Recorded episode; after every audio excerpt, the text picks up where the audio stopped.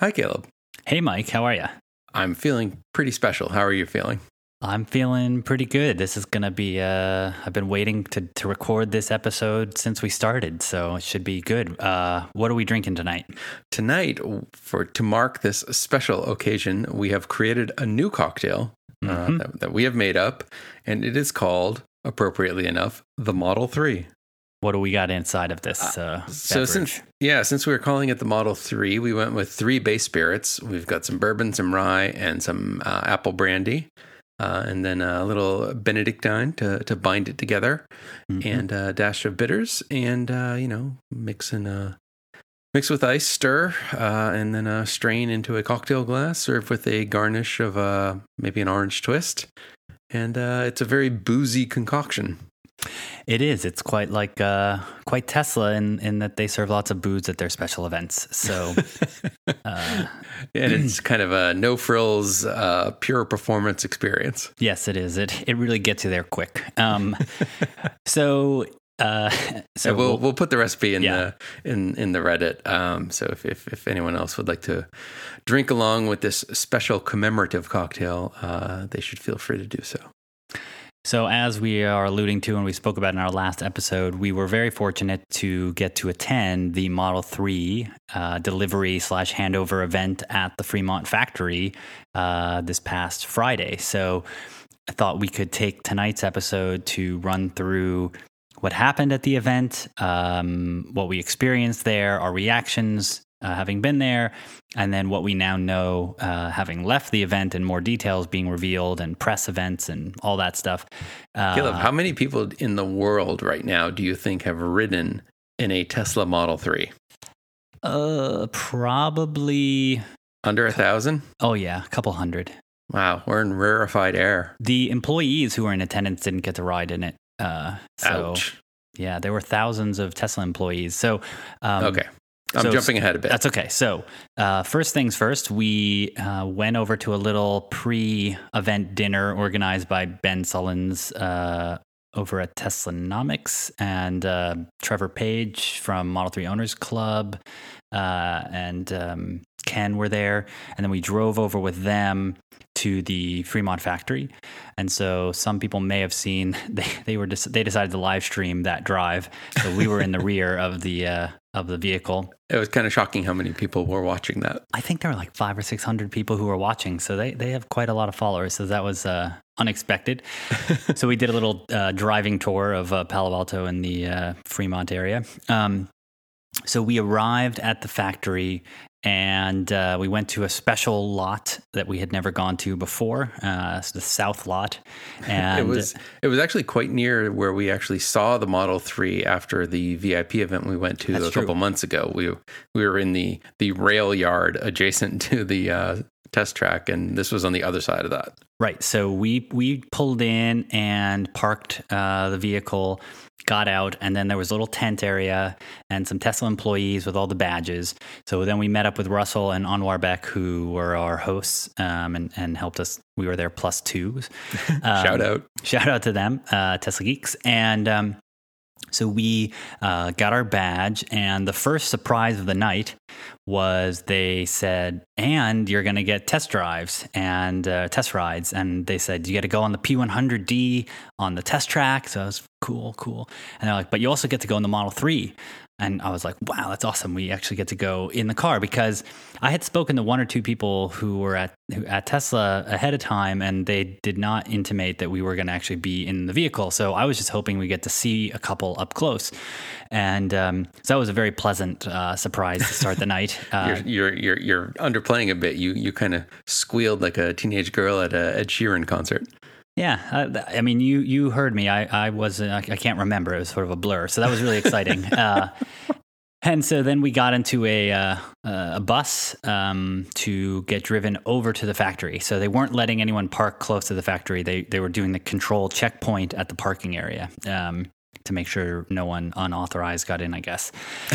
and they were Um, not they were not Tesla buses. We were in a dirty uh, fossil fuel burning Mercedes Benz bus. Right. And apparently the air conditioning wasn't working in the back. You were in the front. Um, Oh, so it was blasting me in the front. I was almost shivering. there was there was none in the back. So I was riding shotgun in the bus. Yeah. yeah. So we were we were waiting for some ready to ready to go.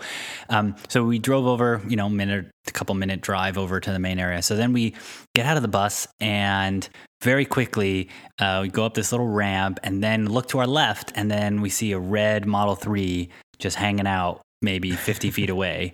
And so then everyone's cameras come out and starting to snap photos. And then you get to the top of the ramp and you look out, and then there's a sea of Model 3s. So there's everyone's all excited about this one little Model 3 off to the side. Oh my God, do you see the Model 3? It's right there. It's awesome. And it's still sunny out now when we arrive.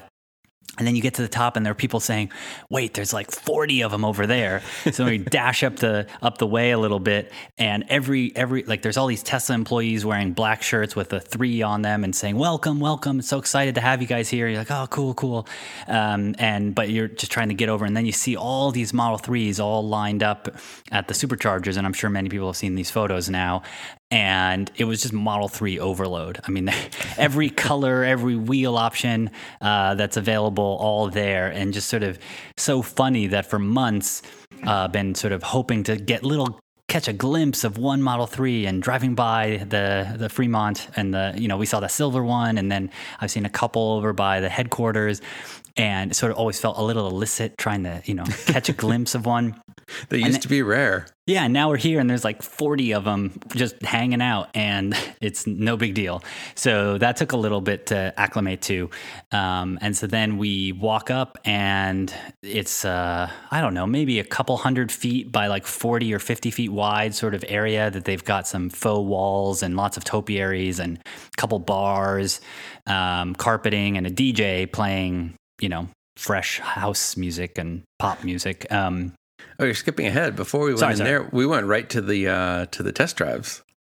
That's true. So So there were no lines, no waiting when we when we first arrived. We were pretty early. Yeah, it was sort of like yeah, we got in right at like the seven seven oh two. I looked at my watch and we were in, and so we were there right on schedule. And uh, so it's sort of like magic hour at Disneyland or Disney World. Uh, we sort of got to go on the ride first. So the first ride was a P100D Ludicrous on the track.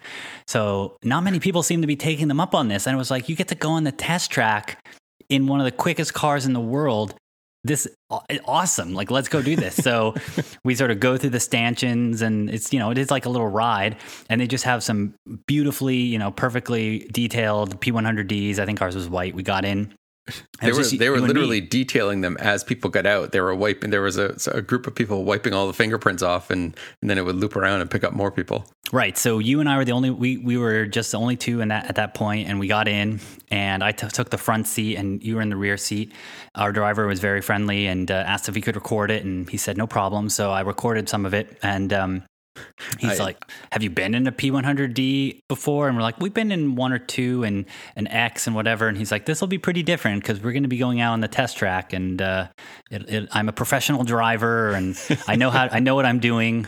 Uh, so he definitely was uh, was ready to to give us a good um, a good show. And uh, yeah, so we went out on the track, and uh, it was a little bit tame in the beginning, but then you start coming up to these huge banks and really started to push it around the banks, and it was really really fun.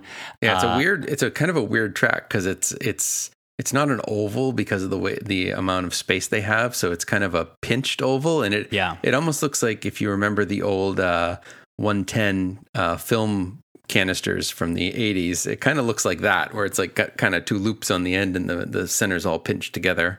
Yeah, it reminds me of some of the old like uh, Sega racetrack game, like the default racetrack. It's like Yeah. one long straightaway and then a little pinched bit, and then it, and we were driving on the left side of the road, which was weird. And he he was definitely like our track is a little awkward. Um, But it didn't really matter. No, so no, no. we uh, we got out there. We go around this really steep bend for one of the turns, which was really fun to sort of be sucked in. And he's just talking about the vehicle a bit more and how it's you know the quickest production car and giving the spiel. And then we get to this area and he says, "Okay, we're entering the the, the watt box." Like, What's what's a watt box? And he's like, "It's uh, the wide open throttle area." So we then come to a full stop he says, I'm going to put it in launch mode uh, and, and, we'll do the full zero to 60 in whatever, 2.2 seconds. So, and then he was like, I think we'll be able to do it because uh, the wind is pretty good right now. I was like, wow, thinking about like the wind conditions for our zero to 60 time. I like, I like the way you're thinking. so then he, you're sitting in the back, I'm sitting in the front. He says, you know, make sure you're ready. I tighten my seatbelt. I put my head up against the back uh, headrest and he hits the accelerator. Yeah, I should also point out, I did not do these things. He asked, I don't, well, I don't know what you were thinking. He, he's like, "Are you ready?" And I'm like, "Sure." And I like lean. I'm like sitting behind Caleb in the in the rear seat on the passenger side, and I, I decided to lean over into the center. And I'm I'm recording this, and I'm holding my my phone in oh, landscape man. mode, and I'm holding it, and I'm like, "Yeah, I'm ready." And ready meaning like, yes, I've got the shot framed, and I'm ready to record. and then he slams on the accelerator and my head my whole body and my head literally snaps backwards. My head slams into the oh my into the thing and you could see it if you were, looked at my uh, i was posting it to uh, instagram. I posted my instagram story and you could actually see like all of a sudden the video just like jumps out and you hear it as my head hits the bar. So I didn't know you were you were trying to get a photo in the middle. I just thought you hadn't put your head thought, back all the way. No, I thought I was ready. I was not ready. It is it is no joke. You cannot just hold yourself like that. You need to be like buckled in. The weird thing is I remember hearing a thud sound and I can't think about why there was a thud sound and it must have just been you hitting that because that was it doesn't my make head any hitting sense. the divider behind the behind the passenger seats. Yeah. So then instantly you feel this huge pressure on your chest and this like ugh, kind of roller coaster feeling. And then I remember looking over and seeing we're going 30 or 40. And then, in, like, then a few seconds later, we're going 80. And I was like, what the? It looked like it, it, looked like some sort of sped up video or something. The the way the speedometer was running up, like and and I've watched it again on on the video too, and looking at the timestamp for the video right. and watching the thing. It's just it's impossibly fast. It was so crazy. And there was no wheel spin because it was all wheel drive, obviously. And so the very beginning of it, you're just like, Ugh, trying to hold on. And then it gets to 30 or 40 and you think you're okay. And it just keeps going, which yeah. is, I think, the really special part of the P100D. And, and I guess the, the selling point too is that it was so quiet and silent that you heard my head slam into the uh, upholstery. I did, I did, and I heard the motor whine as well. Uh, so he did the full launch mode, and then um, we then came around a really steep uh, bank, and so that one, I, I, I think in the video you can hear me sort of go ugh, like I was just, it was kind of, and I was trying to breathe hard to try and like a fighter. I don't know, it sort of felt like I was in one of those tests, like fighter pilot things or whatever, where or you go in a roller coaster and on the down they got yeah. those really steep banks, you're like oh, and you can feel your face getting pushed across because like we should have been really wearing steep, those like fighter pilot like pressurized pants or something. I mean, it was a really. I don't, did you feel that as well? Like, oh it, yeah, it just, this pressure against the seat and just like, oh my god, it was a little intense. It was nice because it actually distracted me from the pain in my neck from oh, having my head snap backwards. So that, so that was nice. So then he lets up a little bit and you can sort of take some take a breath or whatever. he's like, cool. How was that? I was like, that's pretty great.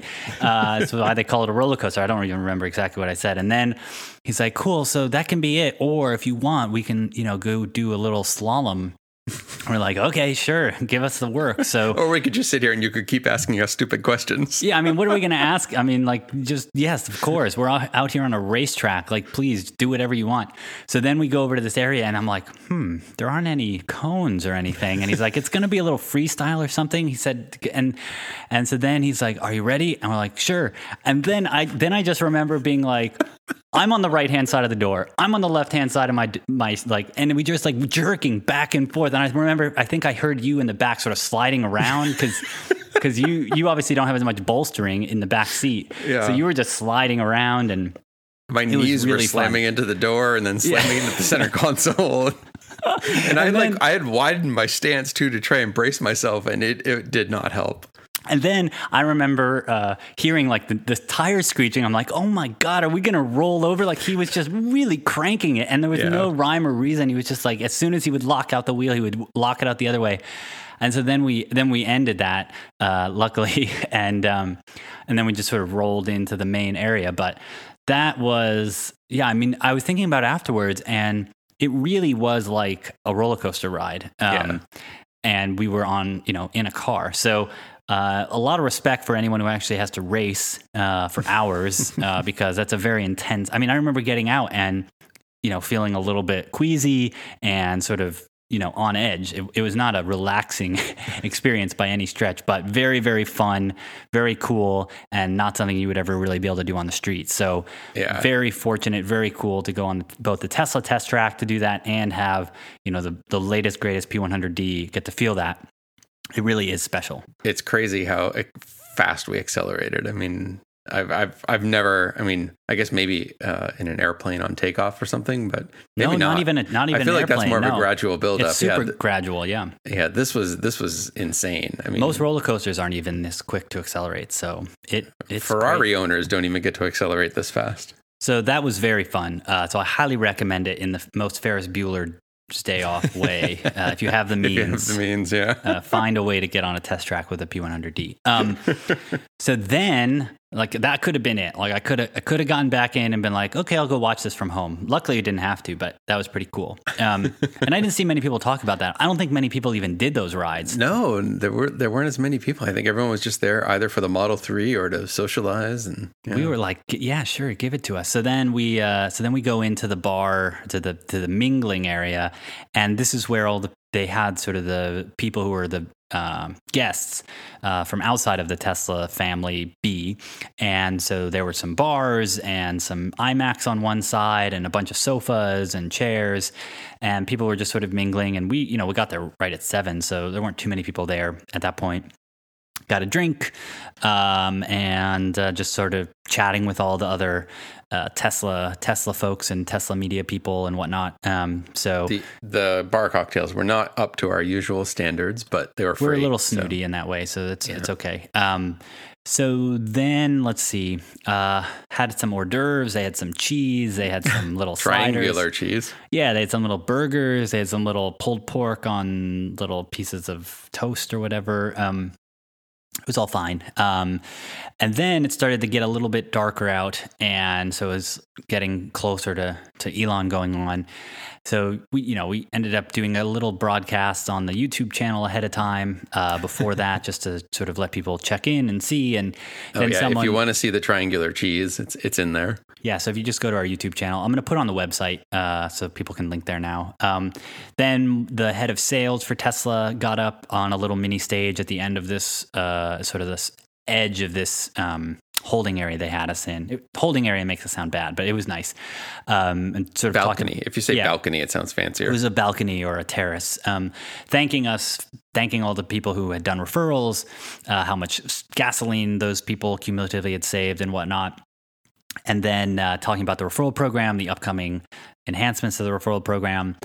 And then uh, some people started coming over and telling us, "Oh, Elon's going to come speak pretty soon. If you just mind walking out here, and uh, you know, we'll be getting started soon." So that was that was when things started to get real. So, well, we saw his mom sitting there too. Before Oh that. yeah, yeah. Uh, so May Musk was was there. Um, I didn't say hello to her. I didn't want to bother her, but she she was there, and some of his uh, children were there in in the uh, in the VIP area. And then we saw Steve Jurvetson come in, right. um, and he got his car uh, on Friday. We now know after the fact. Um, so we saw some photos of it. So he was there, um, and then uh, JB Straubel was walking around a little bit, and Franz von Holzhausen was walking around. So th- there were, you know, Tesla people there, so it was kind of neat.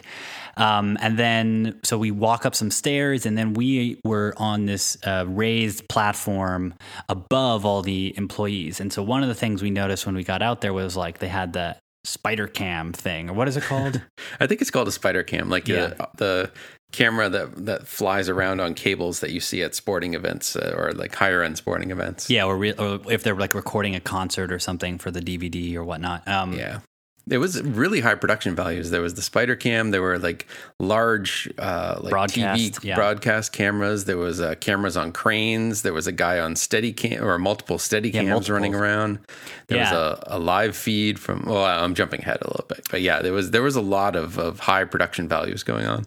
So we were ushered up to this area. And so all those three or 400 people, maybe 200, 200, 300 people, maybe, um, who were in our area were there. And there was a super secret VIP area, which was for like investors and Tesla employees who were getting their vehicles, which was one tier above us. And uh, and so you could definitely see all the Teslas Model 3s out there at these seemingly new superchargers, which may or may not be for the public, probably for charging and deliveries uh, and for Well, they- employees. Yeah, they did say that they they drive all the vehicles after they come off the assembly of the manufacturing line. So maybe they charge them up there, or yeah, they, I mean, they were cement; they weren't temporary. So yeah, they I didn't think they're look new. like temporary.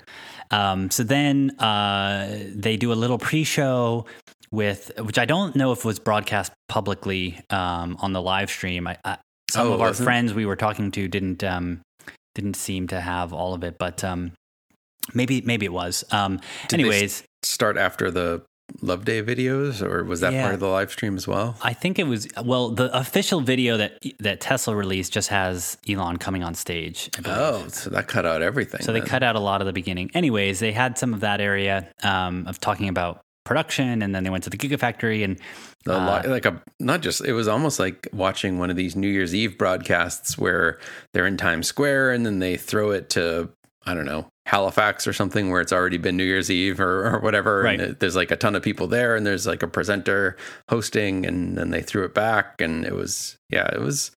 It, it was very like I, I guess I keep coming back saying it was high production values, but clearly it was. I mean, there was a live satellite feeds and Right. equipment everywhere and crowds, and it was a big deal. it reminded me a little bit of how they do at the SpaceX events, where they'll have some of the people, different employees, talk about different aspects of the mission and cutting over to different people, and then cutting out to the video stream in the outside area. But uh, yeah, so initially we're just like, wow, this is pretty.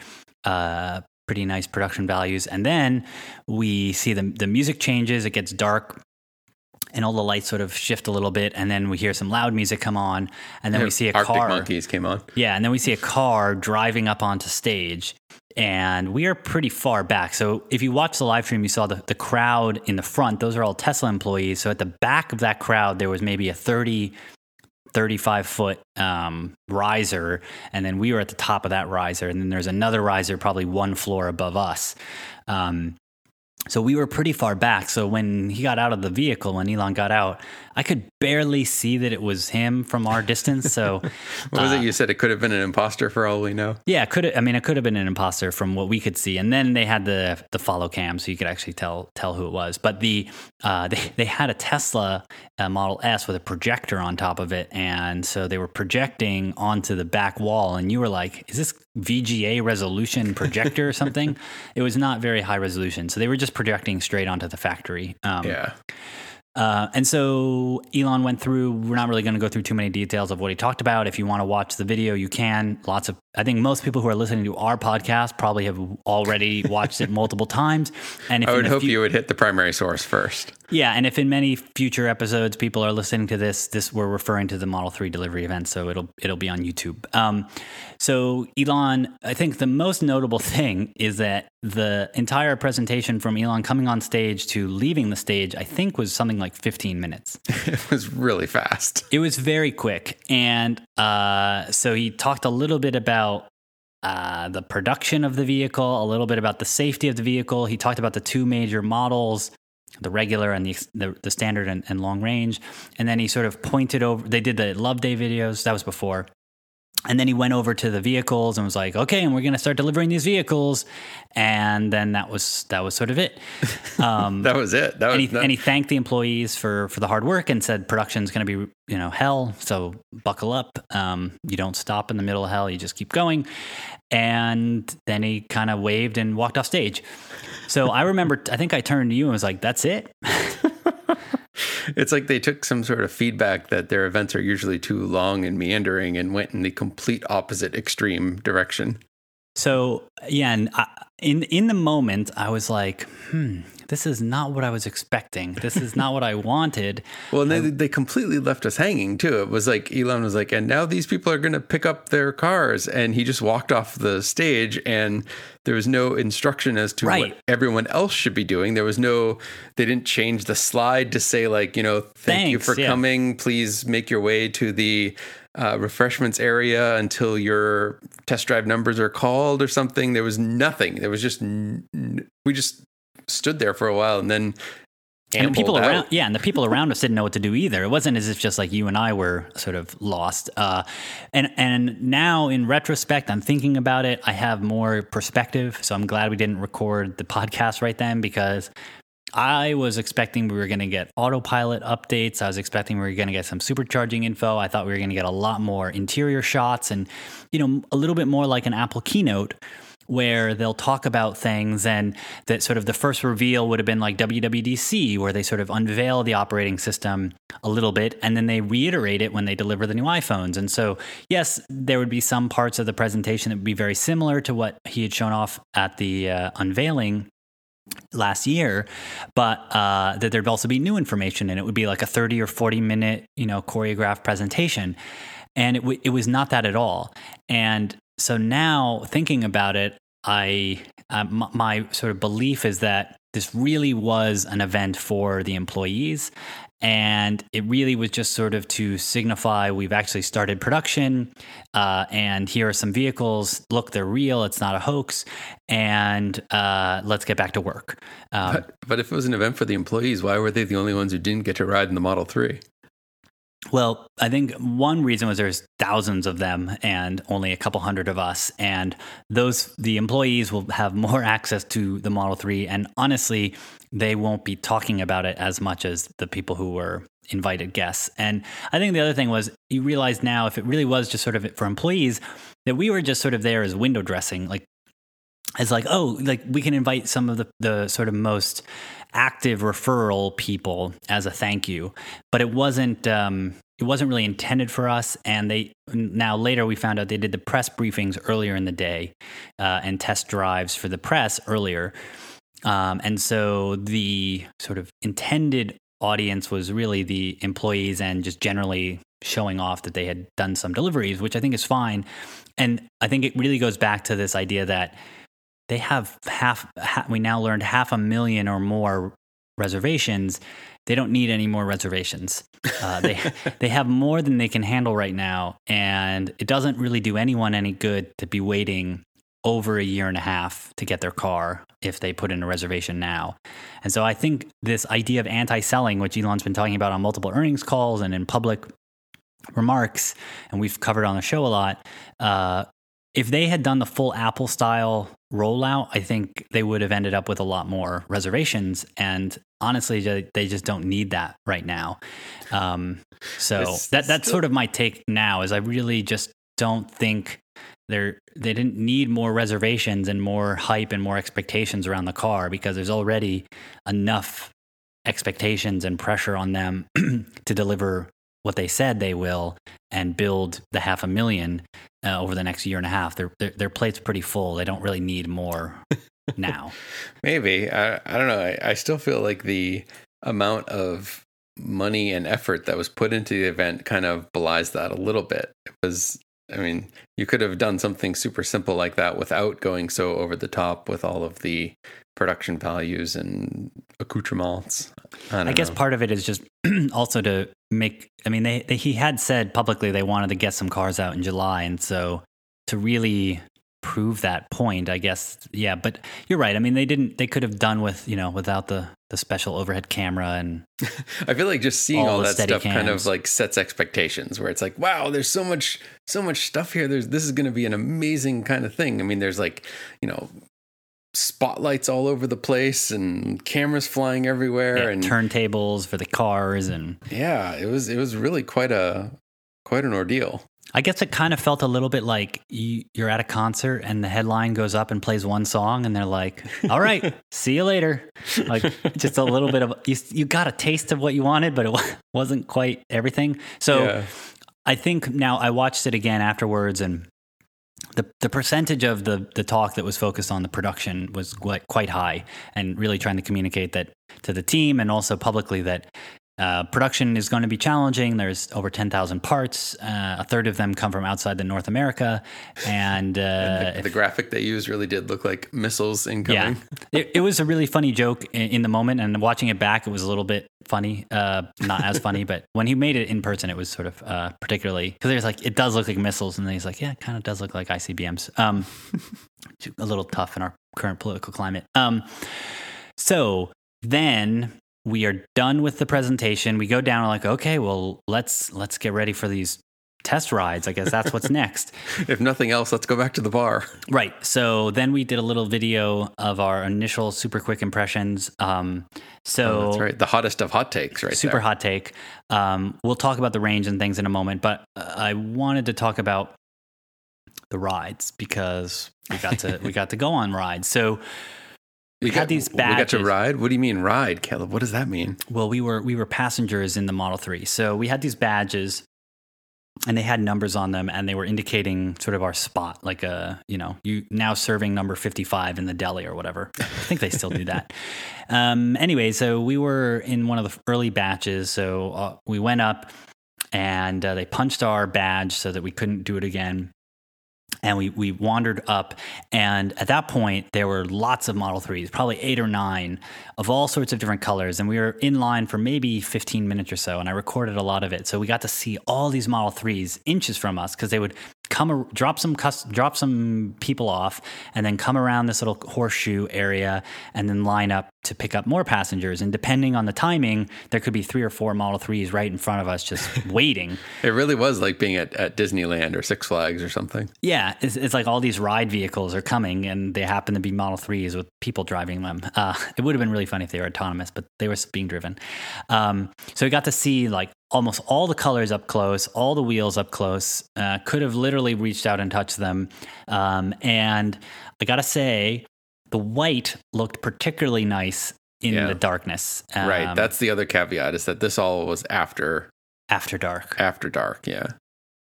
So the white looked particularly good. The uh, red and blue did not look quite as good in the darkness.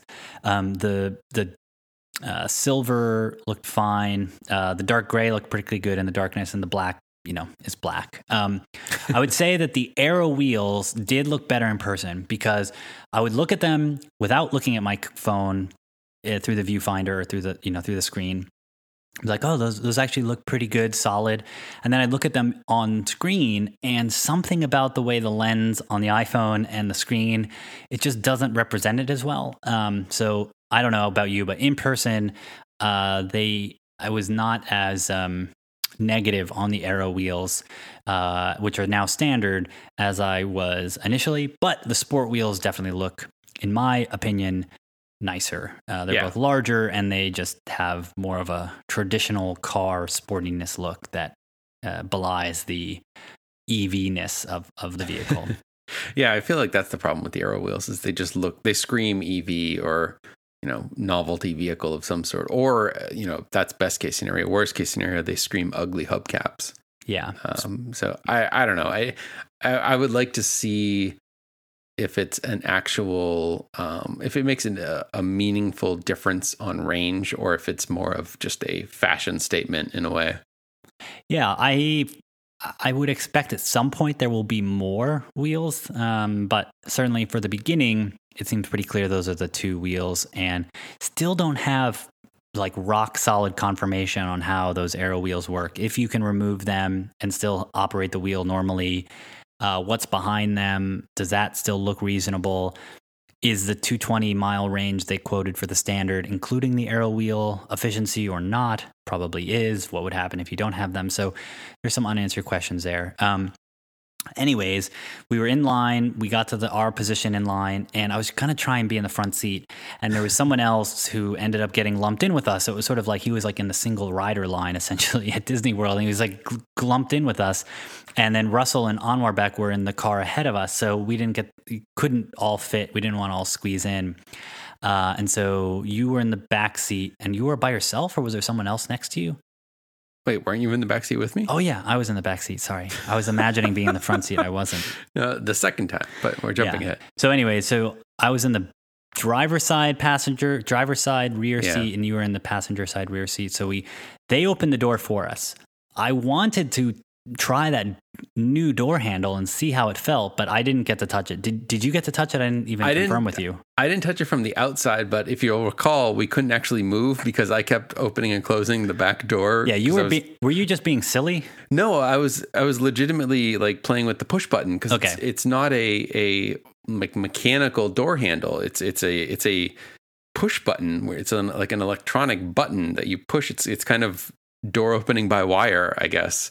Uh, and and yeah, I kept playing with that, and it was interesting because I opened it like two or three times and closed it, and opened it and closed it, and then the car started rolling, and I pushed it again, and it didn't open, Right. which was interesting. And then, but it must have done something because then the guy stopped, and then I opened it again. Yeah, I think it was beeping because then he was like, "Are you trying to get out?" Or he thought maybe something was wrong and stopped. Yeah. But so here's my question to you, and I don't even know the answer.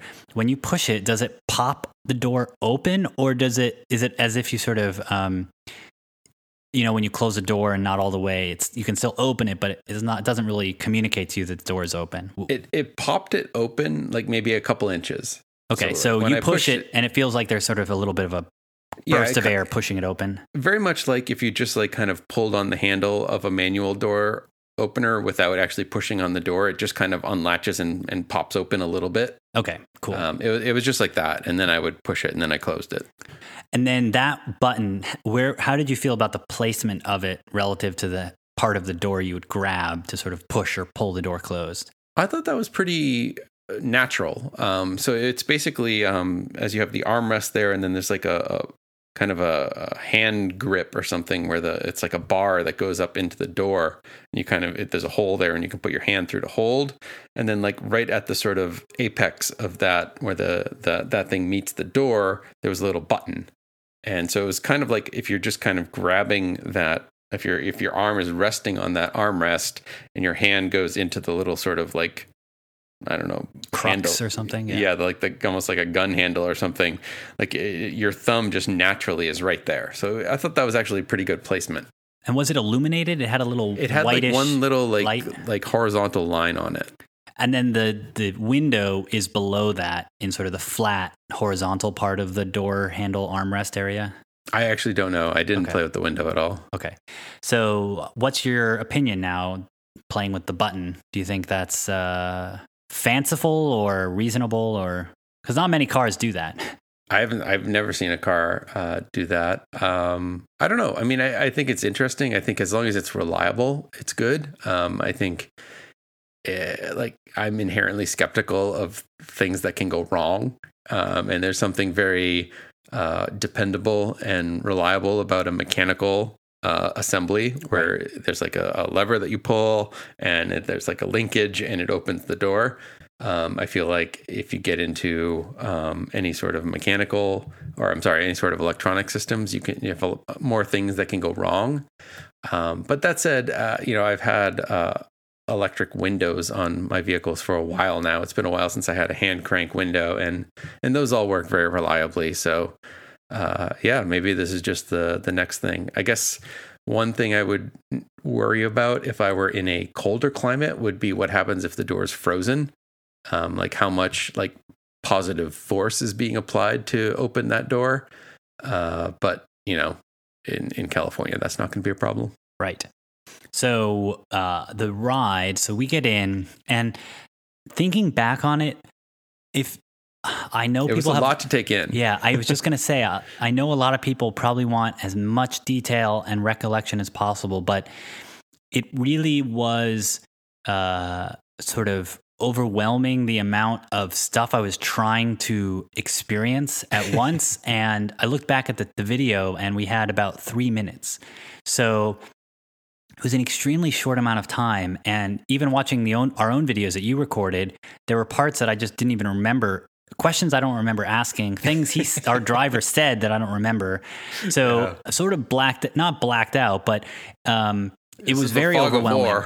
It was Yeah. very overwhelming. But of the things, the the, the impressions I had, um, it is very difficult to photograph the glass roof in a way that communicates its interestingness and sort of especially at night. Right. So we got in, and you and I are in the back. And one of the things about the Model S that I rented last week was when I was in the back, uh, my head, the left side of my head, was touching the rear of the Yeah. Model S. And I always felt like I needed to kind of slunch down, slurp down a little bit. Yeah, there was well, plenty of especially leg because the the seats are like elevated. It's like stadium seating too in the Model S. Like they're you're a little higher than the front seats. Yeah, and so we got in, slid in, and I didn't I didn't notice that. I don't. Re- I didn't notice feeling cramped like a coupe or something. So Oh yeah, it was very spacious. It was it was nice. I had no problems with headroom. I think you're definitely you're definitely taller than me, and uh, and I don't think you had any problems. You did. I looked over and you had definitely space above your head towards the glass roof. So Yeah, I thought it was very in, in all directions. Uh, leg room, head room, and arm room was all very comfortable. Right. And so I remember also seeing you had like inches between your knees and the, the seat in front of you. And I didn't even come close to hitting the seat uh, in front of me. So Yeah. it, it was not cramped. And we now know that the legroom in the rear is only like two tenths of an inch less than the Model S. So if you want to know what the legroom is like in a Model 3, go sit in a Model S at a local Tesla store and you'll have a very good idea of what the rear legroom is like. The headroom is like two inches more. So Yeah, that's not yeah. the same. I am still a little bit concerned about if you go over some sort of like speed bump or something. Uh, there's it's not going to be a a gentle like like for instance, if you're an idiot and you're not prepared when someone guns it off of the line and your head goes flying backwards, you're not going to hit anything soft. You're going to hit glass. Um, but that that's probably you know the same thing could be said about like lateral motion, and you're going to hit glass on the sides as well. Right. So we were in the long range premium black vehicle, which is the only vehicle they're producing right now. And so these are for the premium interior. But one thing I continue to see misinformation about, so just to try and clear it up again, rear passengers, no matter which vehicle you get, from the base model all the way up to the most decked out, rear passengers will have glass over their head. There's no way around that. And that is standard. The optional glass roof is in between the, the windshield and the rear piece of glass, where a sunroof in most cars traditionally would be. So, just so everyone knows, the optional glass roof is not the rear glass, it's that middle section glass, which is arguably the sort of least important part of the glass. Um, so, the special glass that's unique to the Model 3 is on all of them. So, just wanted to super clear that up. And I remember turning around and looking out the back and up, and it was pretty cool looking, even though it's tinted. Uh, it was noticeably different experience having all that glass around. Um, Yeah, it was interesting how looking forward, you don't really notice it. I mean, maybe you you would during the day when there's like more daylight coming in than you would otherwise have in the backseat of a vehicle, but at night you didn't really notice. When I turned around, it was obviously very noticeable and interesting. Um, but then it, you could also even tell where, even though it was all one piece of glass going from like the B pillars all the way back to the the back of the car, um, there was actually uh, like a rear defroster on the sort of rear window, so you could see some like lines going across, and then like one final line of like horizontal line of the I don't know if it was the defroster or whatever it was that kind of looked like where you would imagine um, a hatchback would like have its hinge. Yeah. Um, so it kind of delineated almost like the end of the quote unquote roof and the beginning of the quote unquote rear window. yeah, uh, even though the, it was all one thing. Yeah, also the way the tinting worked. Uh, obviously, the tint has to reduce quite substantially when you start to look in the rear uh, glass portion for for rear visibility and also regulation. Um, so yeah, when you look straight back, it it just clear, relatively clear, and then as you start to look up, it fades. So. Um, it was definitely very nice. Didn't get in the way. Um, the seat I was sitting on for the rear was comfortable. It was in the black uh, vegan synthetic leather that they now offer across the entire line. So um, it was firm, uh, but not hard. I didn't feel sort of the squishiness you would in like a low quality rental car, um, you know, where you Yeah. sort of feel the, the metal below the seat. So it felt plush but firm. Um, yeah, all the materials I, start, I was touching were very soft. Uh, you could feel the Alcantara, which is sort of the faux suede, on the inlays of the back door. Uh, it could play with the vent on the middle console uh, that was facing us. Uh, so we could sort of adjust that and see the two USB ports. Uh, There was a like a magazine pouch behind the the front seats. Yep, there was a, the pouch for that. There was a, the uh, uh, side door panel, uh, little pocket for us as well in the, in the doors, and then there was the center divider. So the middle seat has the a pretty common, you know, way to pop down an armrest with two cup holders in it, and then also the middle seat had a uh, retractable. Uh, lowerable and, and raisable sort of headrest if you do or do not have uh, a middle occupant in the rear. Yeah. I, oh, and it should also be noted that the the the little armrest thing that folds down in between the two rear um, passengers, it, it looks like it might have a ski hole where you can actually like fit skis through, but it does not. It's not all the way through. It's just a, a kind of armrest thing that comes down with the cup holders. It doesn't actually pass all the way through into the trunk. Yeah, it's the rear is just a 60-40 split. Um, so they, they don't seem to have the uh, the ski pass through. Um, so so that was the rear. And looking forward, the dashboard uh, was definitely unique. Is that your favorite part? I think the dashboard is is in combination with the touchscreen my favorite part. Yeah. Um, because where we were sitting, the 15 inch screen, even in dark mode at 0% brightness, is quite uh, impressive and was very clear from where I was sitting. Could see everything, no like low resolution issues or anything. And because we were driving at so such a slow speed, it also was extremely quiet. I don't think we really got over 30 miles an hour. And so, like we talked about on the Model S, anything under 25 or 30 miles an hour is extremely quiet. Um, yeah. And I would say this was almost more quiet. Uh, it's possible there was more sound dampening um, than in the Model S. I think it's I think it is possible. Also because the tires are not as huge. And it was a very rough road we were on too. That was, I thought that was kind of interesting that they were test driving on such a rough, like really beat up, like parking lot road. I you, I thought might maybe they would have thought to kind of pave to put a fresh coat of asphalt down or something but no we went on the on the potholed like beat up road yeah so i wasn't paying super close attention to be honest to like just absorbing and feeling the ride um, but nothing stood out as like bouncy or like uh, anything like that so it felt fine yeah. Yep. but the uh, the touchscreen was impressive because as soon as we got in, you could see stuff happening. You could see on the left hand portion where they have the car representation that like we were in park and there were doors open and people didn't have their seatbelts on. And so you could see all those sort of indicators. And then things sort of got locked in and ready to go and then moved into drive. And then the top down view switched to the autopilot style sort of matchbox car running down the track view and could see the little parking sensors lighting up because we were near like metal stanchions and people and driving by cars and they all lit up. So the screen was extremely sort of alive with stuff happening, but it was everything else was so still and empty and dark. There there was some accent light in the sort of door pockets and whatnot, but generally it was quite um, empty and I was then just sort of facing forward, just watching what was happening on the screen. And uh, it looked great because it's just a map, really, and then music on the bottom, and then the left hand side. And we asked our driver to do a lot. And unfortunately, he didn't seem to be the most well informed drivers of all of the ones that I later watched videos of. Yeah. Um, but that was fine. Um, so the ride went by very quickly.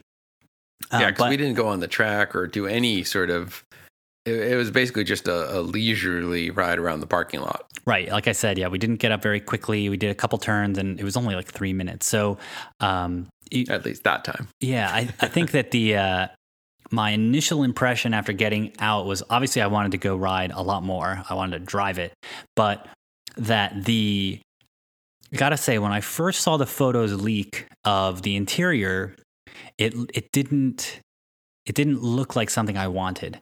Oh, um, really? Well, not not the dash. Like the very the reveal photos from March of last year I was like, I want that. The white interior and everything looked super cool.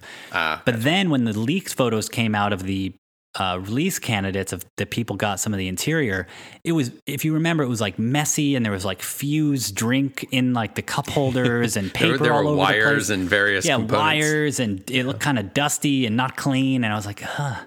I don't know. This black interior just does not look premium at all. It didn't look great to me. And those photos were not super high quality. But then when I saw it in person, I was like, oh yeah, like this is this is actually extremely well done, very refined, and the dashboard looked good. Just all the quality of the materials that are really hard to photograph, especially on a, on a cell phone. Yeah. That sort of extra character that things have in real life that real would have that you can't always tell from a photo, or uh, the, the sort of leather, the plushness, and the cleanness, and the super, super clear glass, and all the things that you would do to make a car look good. When you experience it that way, uh, it definitely came across really high quality. And then also having just come from the Model S test drive, this felt much more taut and put together and austere and sort of modern. Like this really felt like a car from the future, where the Model S, to me at least, while I love that vehicle and I would take one gladly if that was, you know, if the Model 3 didn't exist, I would probably be trying to get an S or an X. The 3 uh, philosophically more aligns with my personal style and desires for objects to be more refined and minimalist and uh, reductionist. So it it fulfilled that for me, and the finish of it uh, was high quality. So I think there's a difference between it being simple and crappy and simple and well executed. And I, right. I, think it definitely aired for me at least more on the well executed, especially when I got to do the second when we got to do the second ride and I got to experience the dashboard up close. yeah, yeah. I mean, I, I would love to see it in daylight. I think you get a slightly different experience um, in daylight, but yeah, I, I would agree. I was I was very pleasantly surprised, and and as as we um, posted on our our Twitter uh, yesterday or the day before, uh, looking at the minimalist dashboard and the large screen, the steering wheel almost starts to look out of place, and it's like yeah. it almost looks like the steering wheel is kind of a a, a vestige. Right, it's kind of bolted on as like an afterthought, as though like ah, we still have to include this, and so we did a little Photoshop magic and and uh, took out the steering wheel, and it it actually looks much more cohesive as a design. like the steering wheel does look like yeah, like you say, some sort of vestigial limb. So, the thing I really want to spend some time on for the rest of this episode, and obviously there'll be many more episodes in the future dissecting more of the Model 3, but this tonight, I think we're really going to focus on our impressions in person. And so we got out of the vehicle, and we're a little disappointed that we, you know, it was great. Like we got to go into it and it was awesome, but it was we so just short. wanted more. We wanted we wanted more. P100DL drive. We wanted yeah, more. we wanted more. So we were very lucky to get to go again, and I don't think almost anyone got to go again. Um, so yeah. won't reveal our source, but we did get to go again, and um, so we we went again, and this time I got to sit in the front seat. Yes, you had and access to the console. I had access to the screen. I had access to the console, and we had a driver who apparently had been at Tesla for eight years and definitely really knew her stuff about the Model 3 and was very yeah, much more awesome. enthusiastic about she the was vehicle. Way better. And she gave us a little little taste of the acceleration. yes. So we get in and so I want to talk about the UI a bit more. So the the steering wheel has two stalks now instead of four. And I remember chatting about autopilot. And when we first saw the screen, I was a little concerned about like, where are they going to put all the information about autopilot and your situational awareness and controls that are buttons on the, uh, on the Model S and Model X in Model 3. And then we got that tip from a Tesla employee that there are no buttons on the dash. And so then it became questionable where are they going to put the emergency light button and where are they going to put the glove box because the glove box was a button. So it did turn out the glove box is a button in the UI on the touchscreen, and the emergency button is in the top uh, section in between the two reading lights. So like that up, up above, like up where above. the rear view mirror is. Right, exactly. So above the, the rear view mirror. So the dash is completely unadorned from buttons, and the has the the the steering wheel has a stalk for drive, park, neutral, reverse, and also autopilot, which you double tap down and our driver confirmed. So that's cool. That is previously been on a single stalk. But also on that stalk, you traditionally on the Model S and X can twist it to adjust follow length. And now that is a setting on the touchscreen. So you will be touching that to adjust it. The windshield wiper has a way the the, the left hand turn signal, right hand turn signal is on the left and right left side like normal, but then it has a way to turn on windshield wipers, but nothing else. And so then on the screen you can adjust the frequency, but in all honesty, you shouldn't be touching it at all because it's an auto wiper. So they've eliminated a lot from that. And then the the the wheel has uh, two scroll wheels. One they, they both go up and down as sort of uh, rollers, but they also have little micro switches which you can tap to the left and right. And I believe you can depress. So it sort of is a five way, I guess. Um, and those are clearly the main navigational control unit for the touchscreen if you are hands on steering wheel.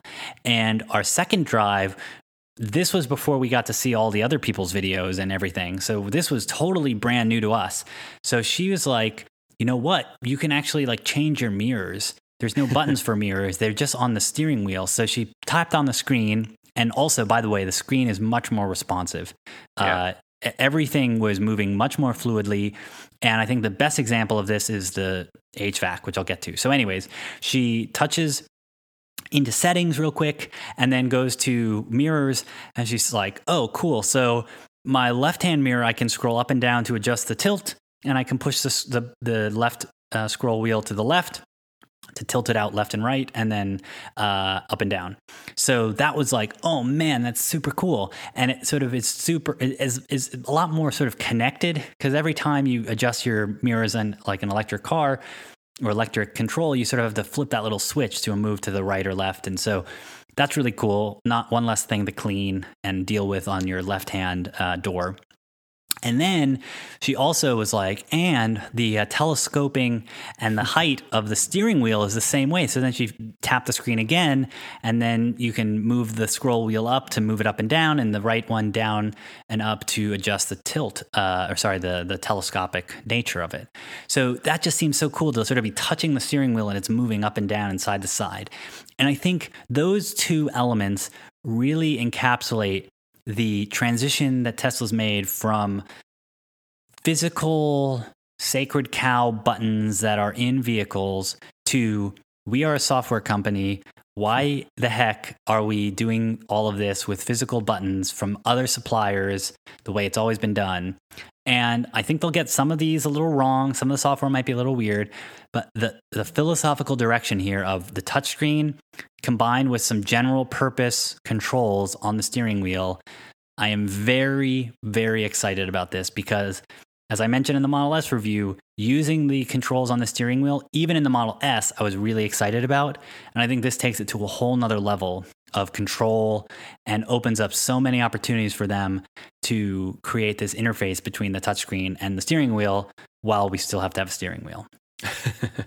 yeah, and and you have to imagine just speaking practically, um, having less that means less parts, right? Less less things to go wrong, less difficulty and expense manufacturing, and uh, to boot, it also means that it can they can iterate and your your interface can actually improve over time as well. Yeah, exactly. And and they they mentioned this at their press event earlier that, that the even though it might seem more complex to have the controls in the software, they said it does remove the part reduce parts and it's not more complex. It's actually simpler uh, to do it this way than they did in the SNX. and as soon as it's in sort of soft software like this, where it's just general purpose buttons that can be reprogrammed on the fly contextually, you then go back and look at these controls and they're uni, uni like uni-purpose. It's just like a physical keyboard where it's like you've got your your end call button on your phone and you're like, well, we got an end call button. I guess that's what it does. And then you look at your control panel on the side or you look at your, you know, your Porsche Cayenne or something, there's a button for every single function and you're like, well, this car is never going to change anyways, so I guess it's okay that it's a button.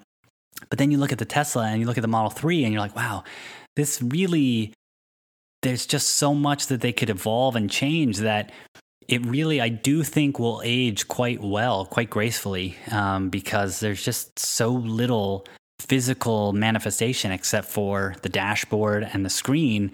And the screen will adjust and change over time. I mean, it already is using a new typeface, it's using a slightly different layout.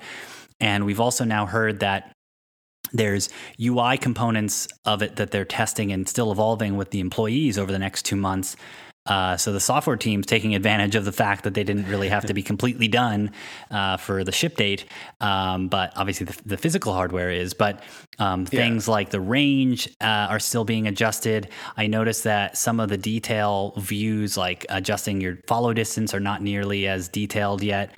Um, it also looked like the um, there are a couple uh, features that are not yet uh, fully implemented, like when you adjust your seat on the Model S or X, it then alerts you, like, hey, do you want to save this to your driver profile? And that doesn't seem to be implemented yet. Um, so, you know, that's sort of the wonder of software and over the air updates with Tesla is this is all going to be able to continue to improve and be rolled out, which lets them both refine it and take more time than other manufacturers would have to solve the same problem, right? Like every right. car that ships now has to ship with its software, and that's kind of it. So you you don't really get to have the amount of rethinking that Tesla's doing because you can't get that done in a year or even two or three. And yeah. Tesla's like, well, some of these features won't be available right now to our employees, but that's okay because it'll update. So I'm really excited about that.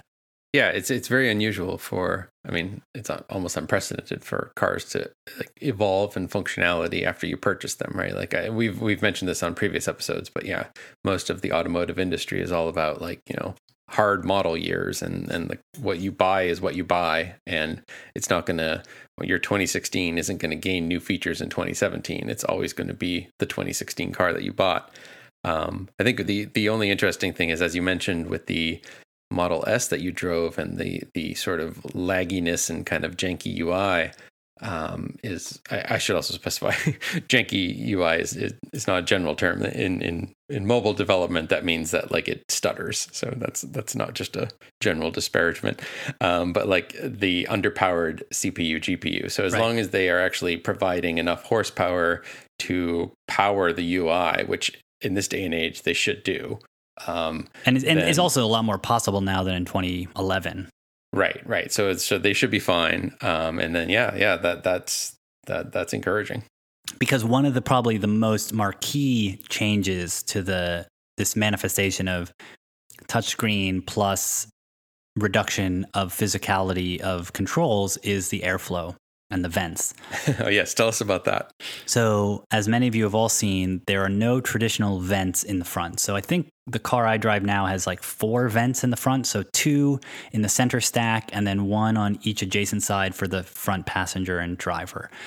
And I'm constantly changing those depending on how hot it is outside and they're uh, so common and ubiquitous. I, I don't think anyone even thinks of them as being anything unusual, right? That's just that's just what you have in a car. And and to be fair, in the Model 3, you do still have a couple in the back seat. But, right. Yeah. There are yeah, exactly. There are two in the back seat. So, but the front is an entire cha- a single channel uh, built into the dashboard, and rather than vents that you control uh, with your own fingers, uh, you do it through the touchscreen. And so what they have is this new UI that you pull up, and it presents sort of this uh, one on each side, one for the driver, one for the passenger. So it's dual climate.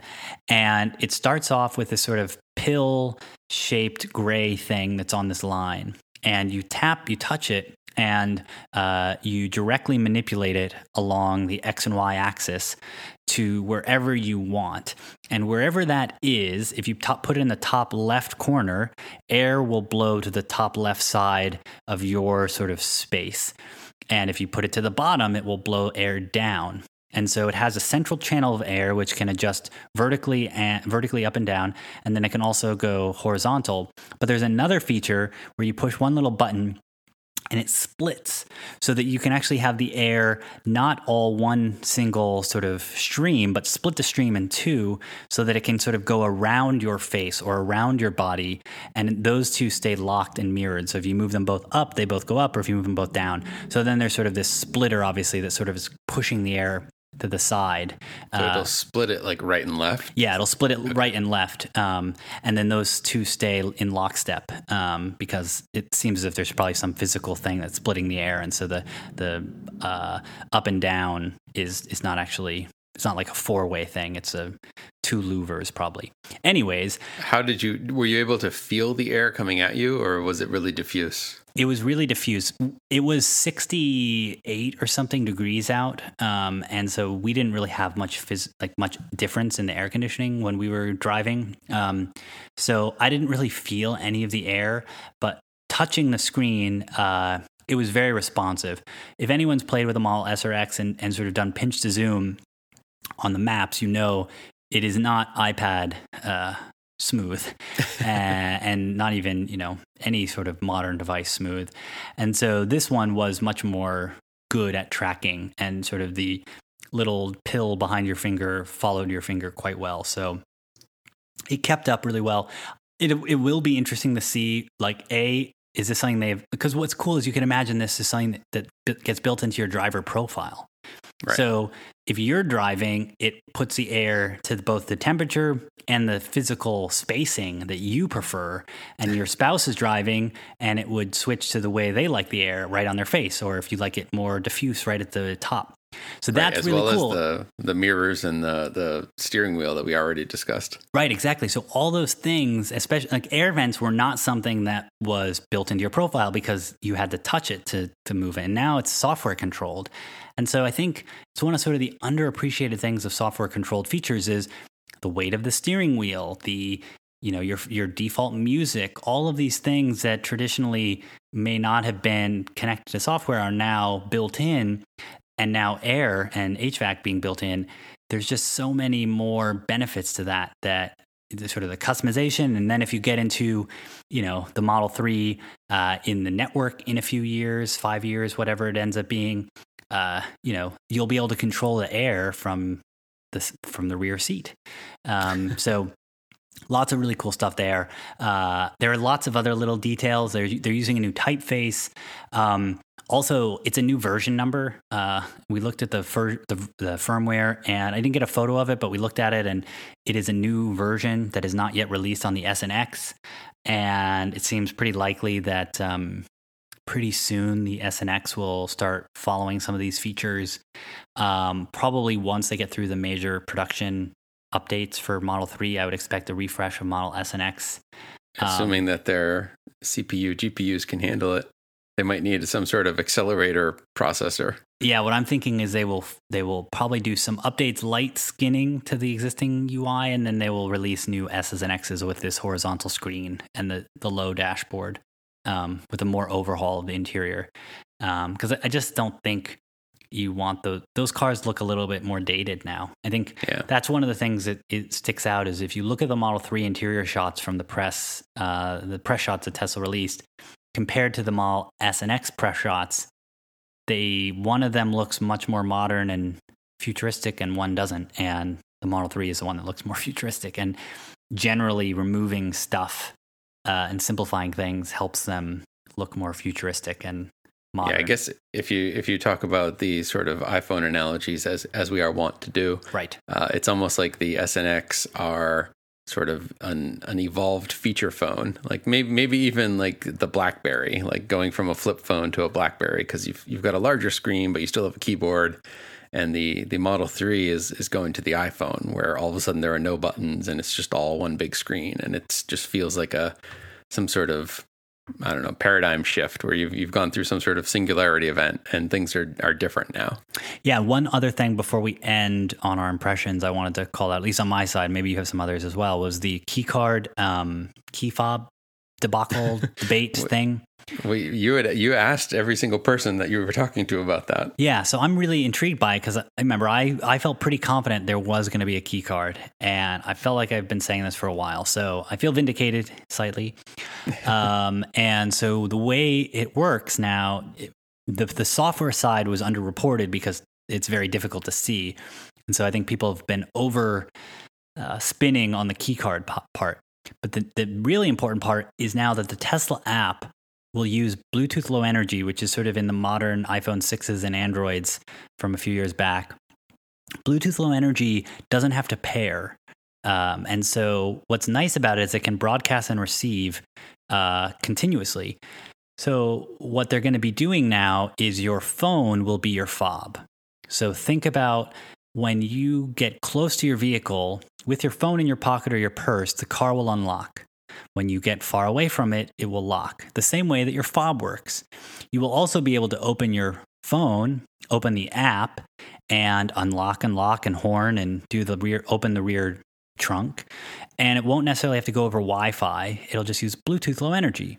So there have been lots of people who use the app for their Model S and Model X, but you need cell service or Wi Fi to be able to connect. And then the car also has to have service because it's actually going over the you know local or the you know public internet with bluetooth it won't have to do that so i think that's the main thing is you will have i think most people these days now have their phone in their in their pocket or in their purse with them almost all the time so of the things you leave your home with your phone is usually top of that list so Certainly, people who buy a Model 3 will. Right. So, and also people who drive, like kids don't always have cell phones, but people who drive tend to. So, that's a pretty good thing. So, the default assumption and the, the sort of the big shift here of Tesla saying your phone is your key.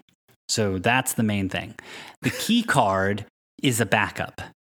The key card is if your phone dies, if your phone gets stolen, if you go somewhere and there's still a valet and they park it, your cousin or friend or brother or sister or husband or whatever, probably not your husband, they'll probably have the app, uh, they need to use your car, you can give them a key card.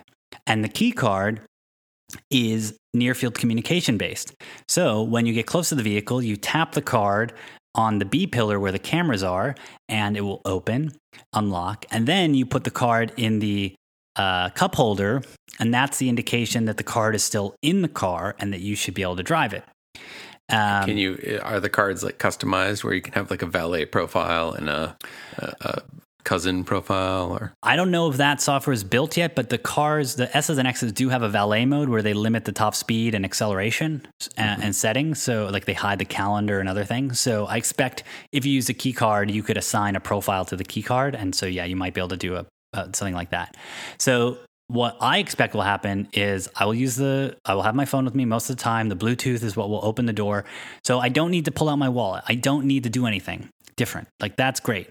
I don't even have to have the fob. So I think it is net net positive. The reason I would need the key card, I will probably keep in my wallet just in case something happens and I don't have my phone or it dies or whatever and I still need to get into the car.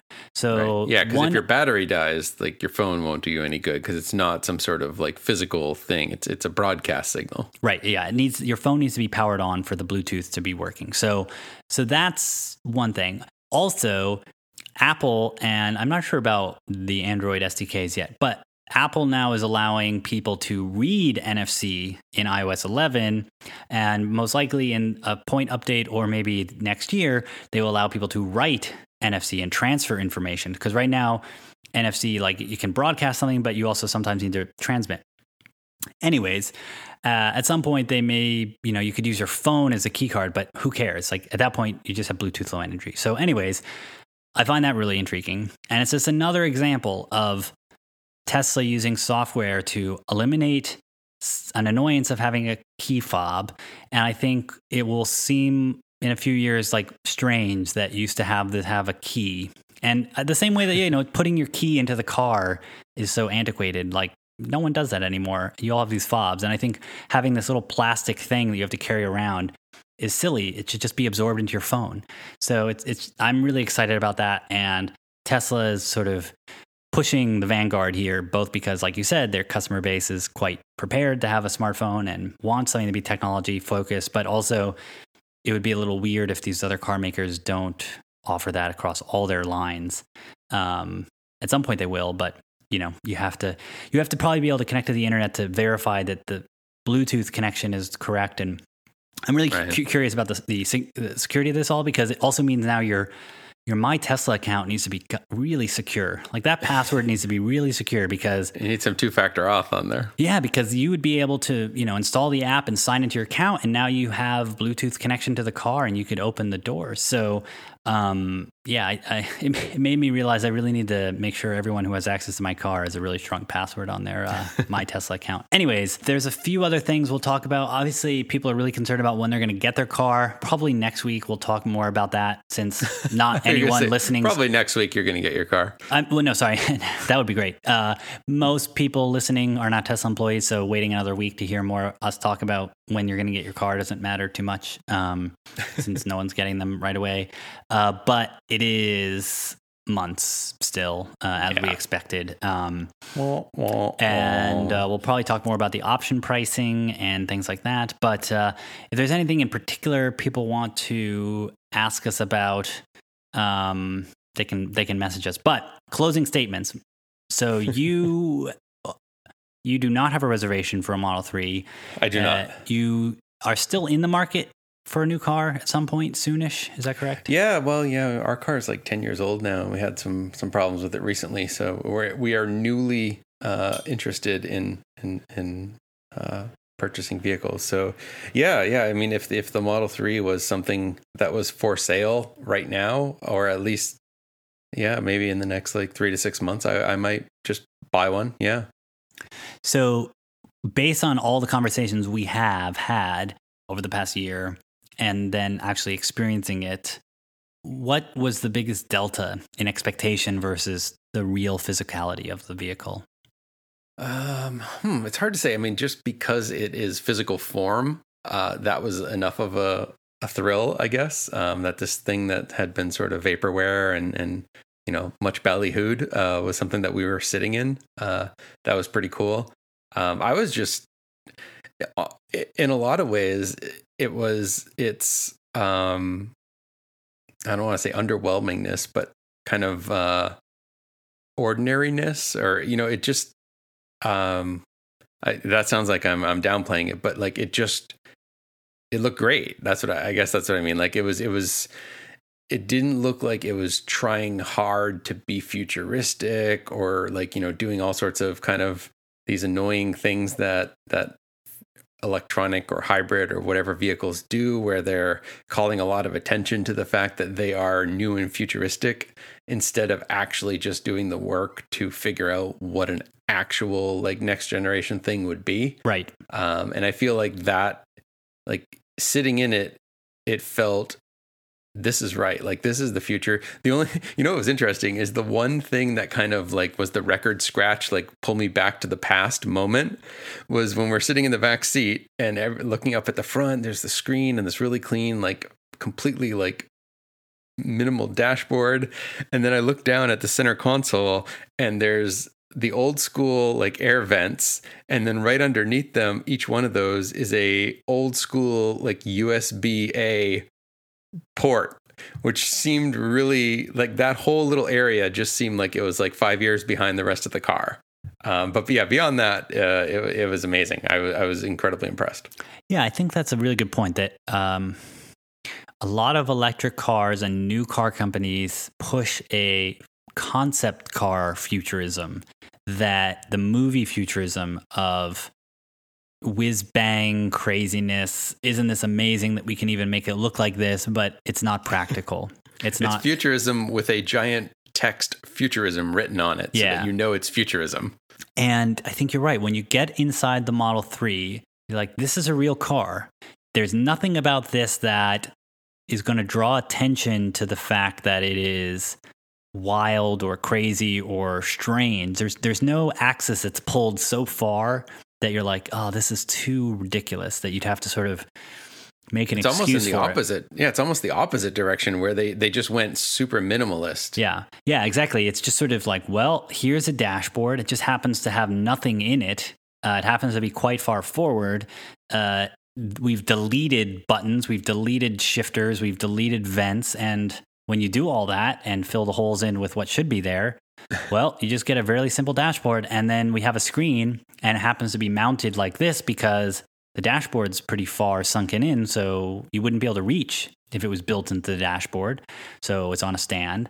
And the screen is the main interface plus the steering wheel. Like, what else do you need? Like, Right. It kind of felt like the like the I mean going back to the iPhone again, it felt like using the first iPhone where it's like the answer to like beating the BlackBerry and coming up with the next thing wasn't inventing like better keys, right? It was actually just doing away with the keys altogether. And now if you look at the interior of a BMW 3 Series, the interior of an A4, the interior of a C Series, Mercedes, those all look the same and the Model 3 looks very different. Yeah. And before the Model 3, you would look at those three and start to notice what's different. Like, oh, this one has more of metallic trim and this one has curved vents. And once you eliminate those, you're like, whoa, whoa, whoa, why am I even comparing those? Like, I don't want that. Get rid of it. And I think it creates this huge distinction between the Model 3 interior and all those other cars. And they now become all those other cars. And it is very clear the Model 3 was started from an assumption of let's not have anything. What, what can we do with nothing? And building up from there of what's required and sort of the, our favorite software mantra of just like, don't presume you need any feature. Make sure the feature has to fight for its existence. Uh, and the iPhone has an, a mute switch because it really had to fight for, well, mute is extremely valuable if you need to just turn off the sound right away. And it's one of the few buttons on the iPhone still.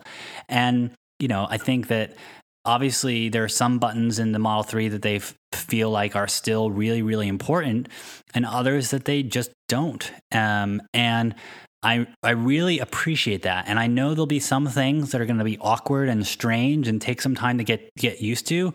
But typing on glass on a screen took a while to get used to. But the benefits it offered were so great that that learning curve was worth it for people who were used to the old way. And for people who are brand new and don't care, touching the screen when you don't have to touch the steering wheel is going to be a lot better experience.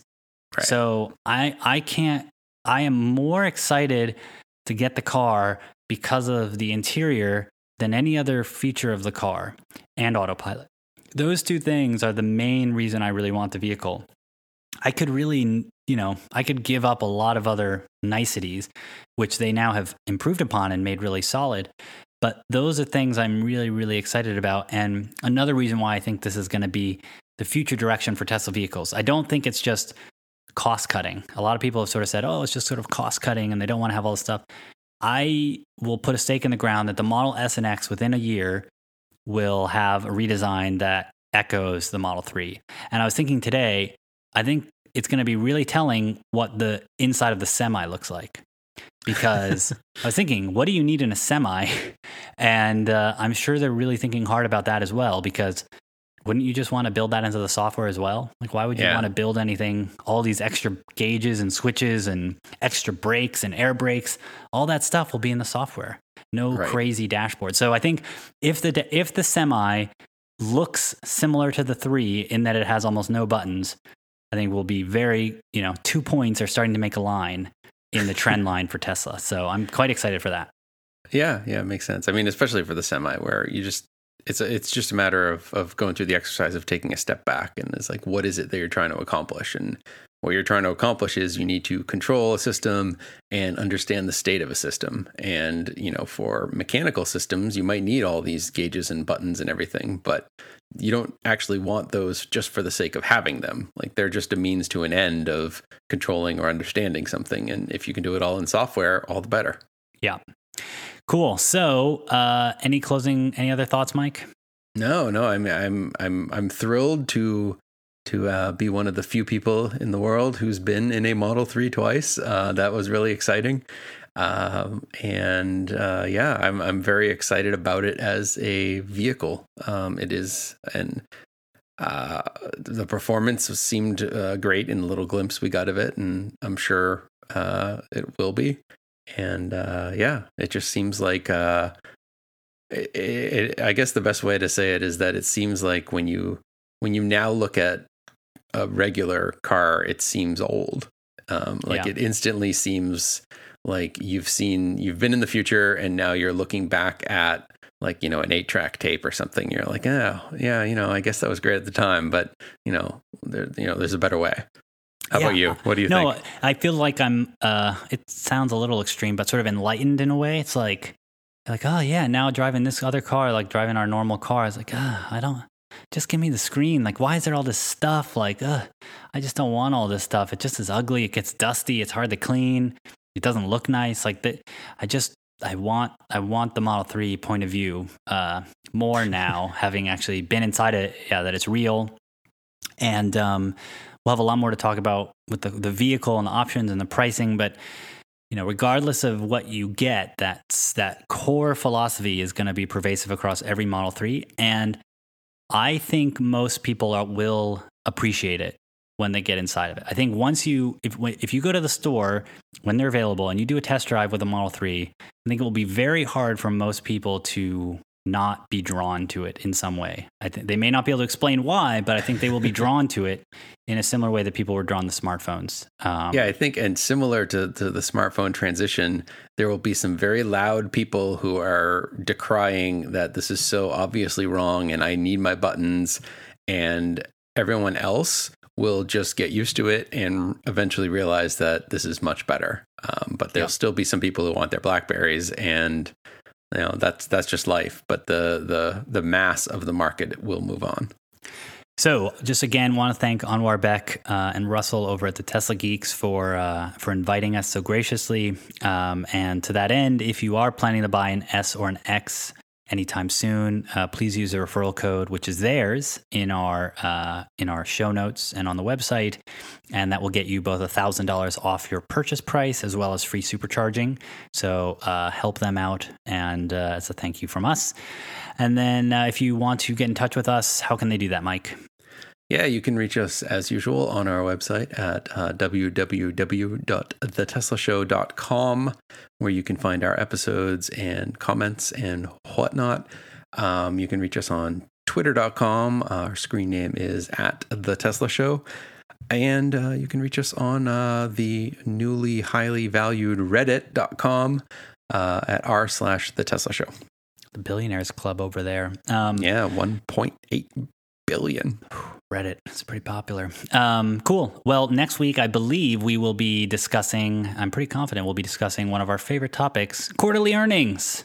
Oh boy, it's Christmas in July. I mean, August. August now. Two Jeez. episodes back to back of some of the most exciting topics for for me personally. So I'm quite excited about that. Uh, and then we will get back to some more dissection of Model Three news and features, and I think those will be uh, fun as well. So with that, I will talk to you later, Mike. And uh, again, that was a lot of fun last week. So pretty cool. Still riding high. Riding high. All right. Talk to you later. Bye.